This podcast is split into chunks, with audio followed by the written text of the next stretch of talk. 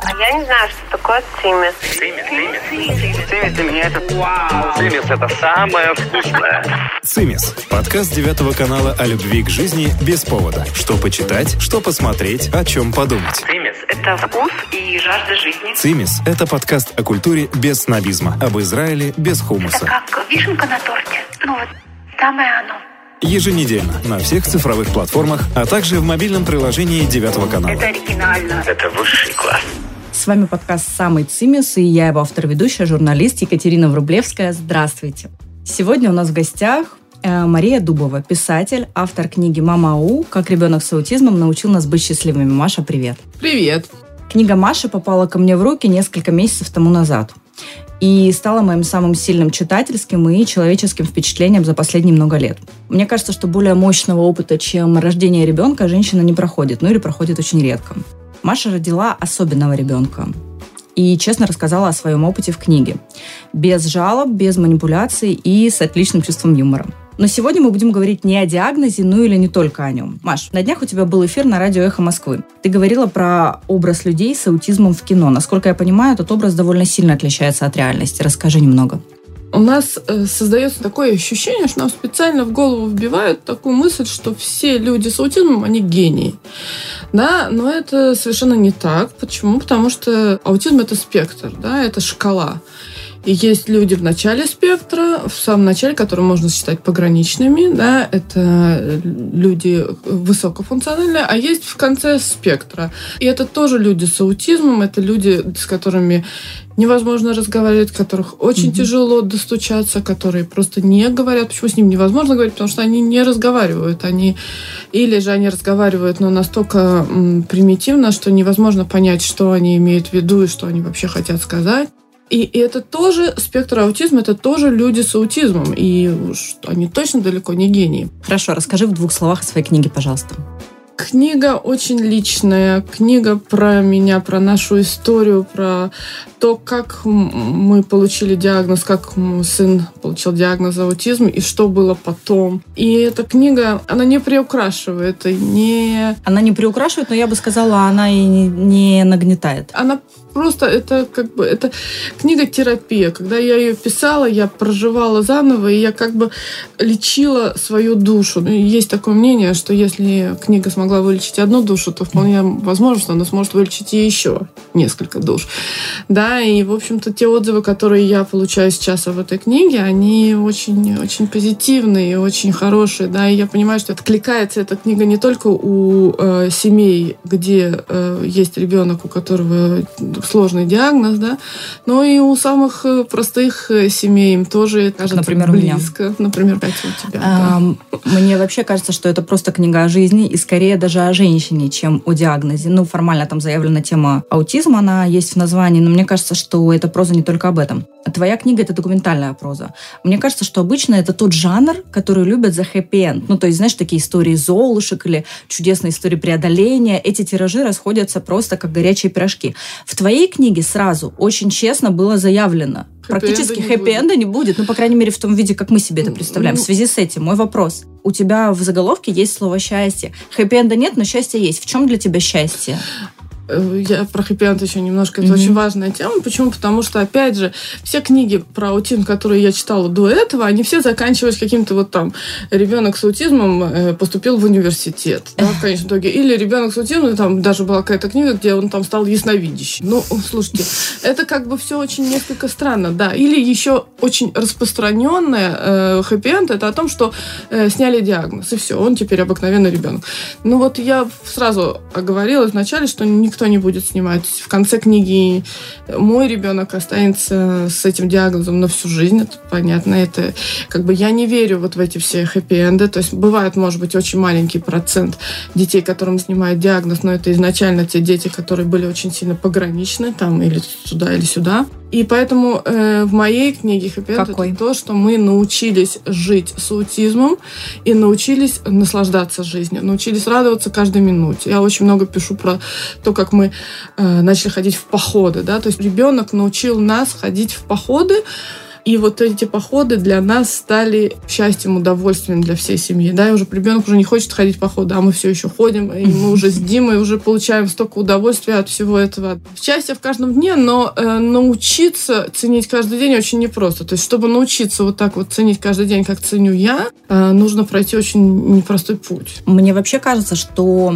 ты очень много в книге пишешь о том, что вот эти все шаблонные расхожие фразы психологов из серии «научитесь ценить каждый свой день» или «мама должна уделять Да. Время себе», они очень тебя злят. Они меня тоже злят на самом деле. Я думаю, они злят нас по разным причинам, но тем не менее. И если на самом деле любую из этих шаблонных фраз, даже такую, как «научитесь радоваться каждому дню», реально постараться воплотить в свой жизненный опыт, это очень сложно. Просто эта фраза очень сильно оторвана от действительности, да, у каждого свой личный опыт, и у каждого свой день, да, и вот получать от разных дней получать удовольствие очень сложно, то есть мой день, он очень как бы вот Расскажи про свой обычный день. Вот я сейчас, можно я сейчас тут прочитаю буквально? Очень-очень в тему, у меня есть немножечко из моей книги, называется «Лучшая в мире мама» и «Как это выдержать». Я хорошая мама, мне приходится ей быть. Меня никто не спрашивает, хочу ли я быть родителем, который посвящает практически всю свою жизнь детям. У меня нет права выбора. На данном этапе Яшка не дает мне соскочить с этой иглы материнства. Иногда мне кажется, что дети взяли меня на короткий поводок и не отпускают. Яшка требует от меня полной включенности в его жизнь. Это означает, что мы с ним постоянно чем-то занимаемся. Лепим, рисуем, клеим, считаем. Перед сном мы с ним вместе смотрим мультфильмы. И он ни за что не уснет, если меня нет дома. Мы с ним постоянно над этим работаем. Учимся быть самостоятельными, независимыми друг от друга. Учимся быть не единым целым, а двумя полноценными людьми со своими интересами, со своим свободным временем, со своими увлечениями и досугом. И в тот момент, когда Яшка наконец-то начинает прогрессировать, что-то случается. Последний раз нас подкосила эпидемия коронавируса и самоизоляции. В течение двух месяцев мы сидели дома, и Яшка опять привык засыпать только в моем присутствии. Как маленький ребенок, который просит маму посидеть рядом с ним, так и 12-летний Яшка требовал от меня, чтобы я постоянно была рядом, пока он засыпал. За эти два месяца самоизоляции он утвердился в мысли, что я часть него, и отнюдь не самостоятельная отдельная личность. Поэтому мы опять начинаем сначала обучение самостоятельности и независимости. Пока Яшка не дает мне даже толком выйти из дома. Каждый раз, когда я иду в магазин, я его предупреждаю об этом заранее. Несмотря на это, он все равно сидит под окном и ждет, когда я вернусь. При этом иногда очень тоскливо подвывает в голос. «Мама, ты где?» Ну, вот так примерно и выглядит сейчас моя жизнь. То есть до сих пор, например, чтобы выйти куда-то вечером, да, мне нужно предупредить своего ребенка, предупредить его заранее и предупреждать его в течение недели каждый день. И если я хотя бы один день пропущу, то есть он подумает, что все, все, мама никуда не идет, ну, слава тебе, Господи. Но вот э, мама потом, конечно, итоге уходит, и, и он истерит. И если я не Ага. забываю ни одного дня, да, то все нормально. Но я тоже человек. Я иногда действительно забываю, потом вспоминаю, ай, да, я же через неделю там куда-то там собиралась, да. Или, например, когда там мои подруги говорят мне, так, давай, давай, выходи, давай, через два часа встречаемся там, там-то. Я не могу выйти, потому что я не предупредила Яшу, да, я как бы нет у меня шанса выбраться из дома там тогда, когда мне хочется. Хотя Яшке уже вот сейчас 13, ему уже почти 14. Но все равно, понимаете, я э, люблю вот эту вот свою жизнь такой, какой она есть, и я понимаю эту его сложность, что это его не прихоть, что это не то, чтобы он такой избалованный ребенок, просто для него, у него в мозгу, у него все настолько вот по полочкам, и если его не предупредить заранее, он как бы не сможет с этим смириться, он не сможет принять этот факт. Для заканчивая него тему он счастья, очень, счастье это очень, просто очень жить и не искать близко. больших смыслов, да, и стала пытаться учиться радоваться тому, что э, есть. Да, и благодаря Яше у меня появилась такая замечательная книга. Да, то есть я даже нашла себя вот в этом его диагнозе, да, и сейчас я продолжаю писать, и вот у меня еще одна книга, и еще одна книга, и вот как бы во многом это благодаря моему сыну. И, А что самое сложное? Э, Самое сложное то, что ты не знаешь, что будет завтра. То есть ты не, не знаешь, будешь ли ты спать эту ночь. Потому что я же иногда проспался и не мог заснуть. И мы ходили гулять. И я, честно говоря, уже от этих прогулок э, озверела немножечко, но как бы заснуть он не может. Либо выбор такой. Либо он перебудет весь дом, потому что он очень шумный. Либо пойти с ним прогуляться и встретить рассвет где-нибудь там на какой-нибудь горе. Ну вот мы с ним ходили, гуляли, и в каком-то этапе рассвета уже стали, конечно, Звучит не так поэтично, да? Да, ненавистно, да. Вот это самое сложное именно, что ты и не знаешь, в каком настроении он приедет из школы. Вроде ты расслабился уже, вроде уже все в порядке, не было никаких истерик. И вот вдруг какой-то момент он тебе, ага, не расслабляйтесь, я еще тут со своим диагнозом, значит, присутствую, да. Маш, если бы тебя попросили в нескольких предложениях рассказать твою жизнь, о чем бы ты сказала? У меня было несколько жизней. У меня, значит, первая жизнь у меня э, до иммиграции в Израиль. Э, Москва, это журфак МГУ. Потом это переезд в Израиль и до рождения детей. И третья моя жизнь совершенно вообще, вообще совершенно другая, вот которая сейчас у меня продолжается, это после рождения детей. То есть про какую жизнь рассказывать? Все три. Ну, первое это Москва, юность. Второе это... Э, на самом деле иммиграция тоже была для меня очень-очень непростой. Но то, что она была непростой, я поняла уже после того, как у меня родились дети. Да? То есть я поняла, что я не, не отдохнула, не, не не абсорбировалась, можно сказать, полностью в Израиле. Тут появились дети, и еще больше меня ударило это по голове. Да? В нескольких э, словах э, скажу, что все непросто, но э, жизненный оптимизм очень помогает. Вот мне лично очень... То есть я родилась оптимистом, и для меня это, конечно, большое счастье. Отдельная часть твоей книги посвящена людям, окружающим людям, которые на Яшку реагируют очень по-разному. Расскажи об этом и давай немного поможем людям. Как распознать особенного ребенка на улице, как реагировать, чем можно и нужно ли помочь, а в каких ситуациях лучше не лезть. Мне кажется, это очень важно, потому что э, люди очень мало об этом знают, особенно мало знают о том, как реагировать. Ну, во-первых, быть терпимее ко всем. Да, если ребенок там и даже взрослый, может быть, как-то странно себя ведет, то, то как бы не ваше дело то, это, то не, не сильно обращать на это внимание, потому что с ним, как правило, находятся взрослые, которые разберутся. Да, не лезть со своими советами, как нужно воспитывать. Это, это самое касается важное. всех людей, да? Это самое важное, да. Не давать ни, ни, ни комментарии, не глазеть, не смотреть. Если вас это уж прямо уж так сильно задевает, ну, уйдите, отойдите, да, но не нужно, и грозить пальцем тоже ребенку не нужно, да, то есть, ну вот, единственное, кстати, вот в Израиле все-таки это э, общество очень э, информированы, да, знают, что такое аутизм, и единственные, э, кто нам вечно дают советы, это какие-то там русскоязычные бабушки. Русскоязычные бабушки всем дают советы, не только вам. Да, да, а нам, видимо, не особенно, да, как надо воспитывать, и что нельзя наступать на ноги. В принципе, нельзя наступать на ноги, но просто это... Это невозможно. Иногда в некоторых случаях невозможно не наступить, да. Ничего страшного не произойдет. Это то, как себя вести, как распознать ребенка. То есть мы никогда не знаем, кто перед нами избалованный ребенок, или у него есть какой-то диагноз, или что-то. Поэтому просто мы будем терпимы ко всем. Что не делать? Не стоять, не создавать толпу. Очень часто люди, людям интересно, да, они станут и смотрят. А чем же дело закончится, да? А, вот. Это тоже не очень хорошая идея. Обратить внимание на то, что если кто-то уже помогает, то не, не нужно вмешиваться. Там достаточно одного помощника. Если никто не помогает, то можно просто спросить, можно ли вам чем-то помочь то есть сначала да, спросить. если ребенок, если ребенок в истерике бьется, мама, скорее всего, его обнимает, прижимает к себе. Почему? Потому что вот это объятие, они успокаивают. То есть Яшку надо было пять минут держать крепко-крепко, чтобы он расслабился. Да, и можно подойти к маме спросить, нужно помочь. И мама, как правило, либо скажет нет, либо скажет да, дайте там мне воды, пожалуйста, например. Да, или, скорее всего, мама скажет нет. И тогда просто, ну, не нужно настаивать. Как не нужно говорить?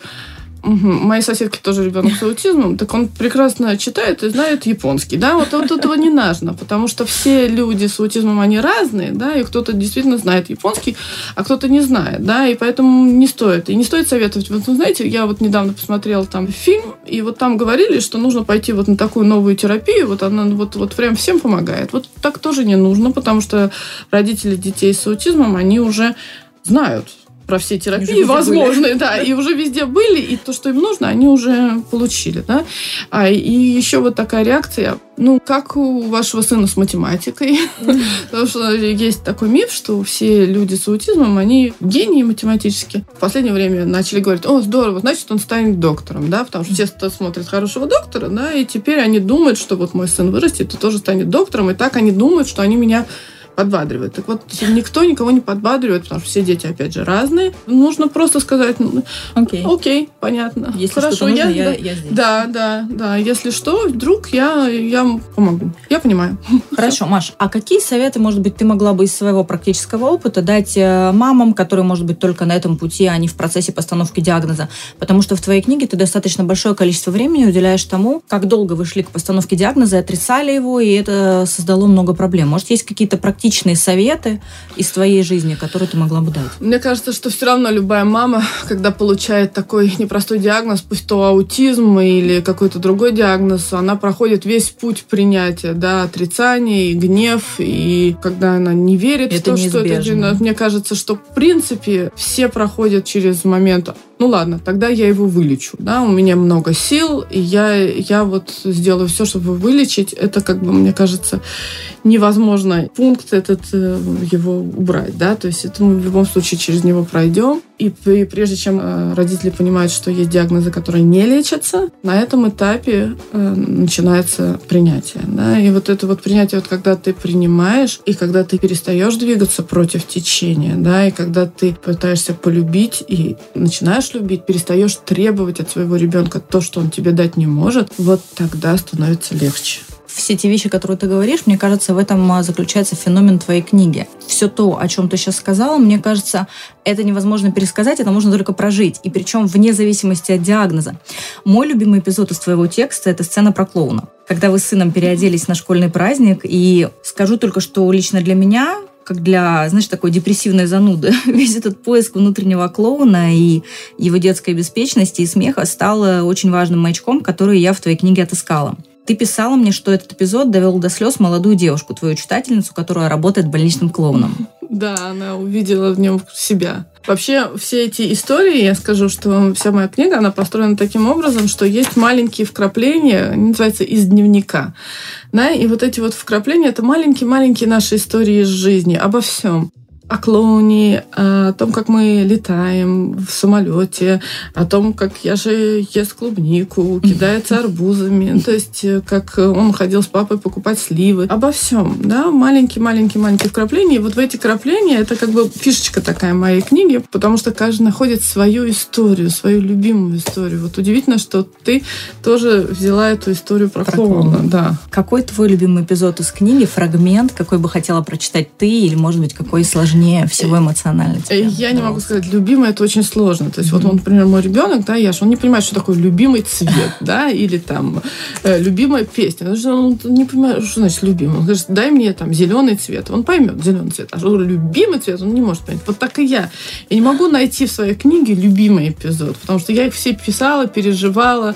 Это вся, все, каждый эпизод это моя жизнь, да, частичка меня, поэтому невозможно. Это как любимый выбрать. эпизод из жизни, его нет. Да, да, да, и любимый эпизод из жизни, да, действительно, как. Вся жизнь один большой эпизод. Вот, но я выбрала, да, чтобы прочитать, я прочитаю э, эпизод про мою маму. Почему? Потому что это было самое начало. Еще, еще не очень хорошо мы понимали, как э, жить с аутизмом, да, как с ним взаимодействовать, да, и моя мама, которая живет в Москве, и которую я вот уже не видела больше двух лет, Яше было 4 года, она приехала к нам в гости. Что вот из этого получилось?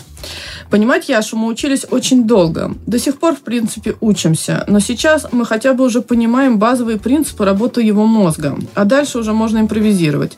Раньше же все было совсем тяжело. Яше четыре с половиной года. Разговаривать не разговаривает. Речь не понимает. Понимает отдельные слова. Никогда нельзя знать наверняка, какое именно слово из предложения он понял. Приезжает моя мама. Дети наши видят бабушек раз в год. Подразумевается, что они их ждут с нетерпением и скучают. Только не Яша. Я была готова, что дети могут стесняться, бояться или на первых порах игнорировать бабушку. Это была бы для меня понятная реакция. Яша же, увидев бабушку, начал биться в страшной истерике, плакать и в прямом смысле выгонять бабушку из дома. Взял ее еще не разобранный чемодан и оттащил на лестницу. Моя мама пыталась задобрить внука подарками, но и эти подарки полетели на лестницу вслед за чемоданом. Яша пытался вытолкать на лестницу и бабушку тоже, но ее мы отстояли.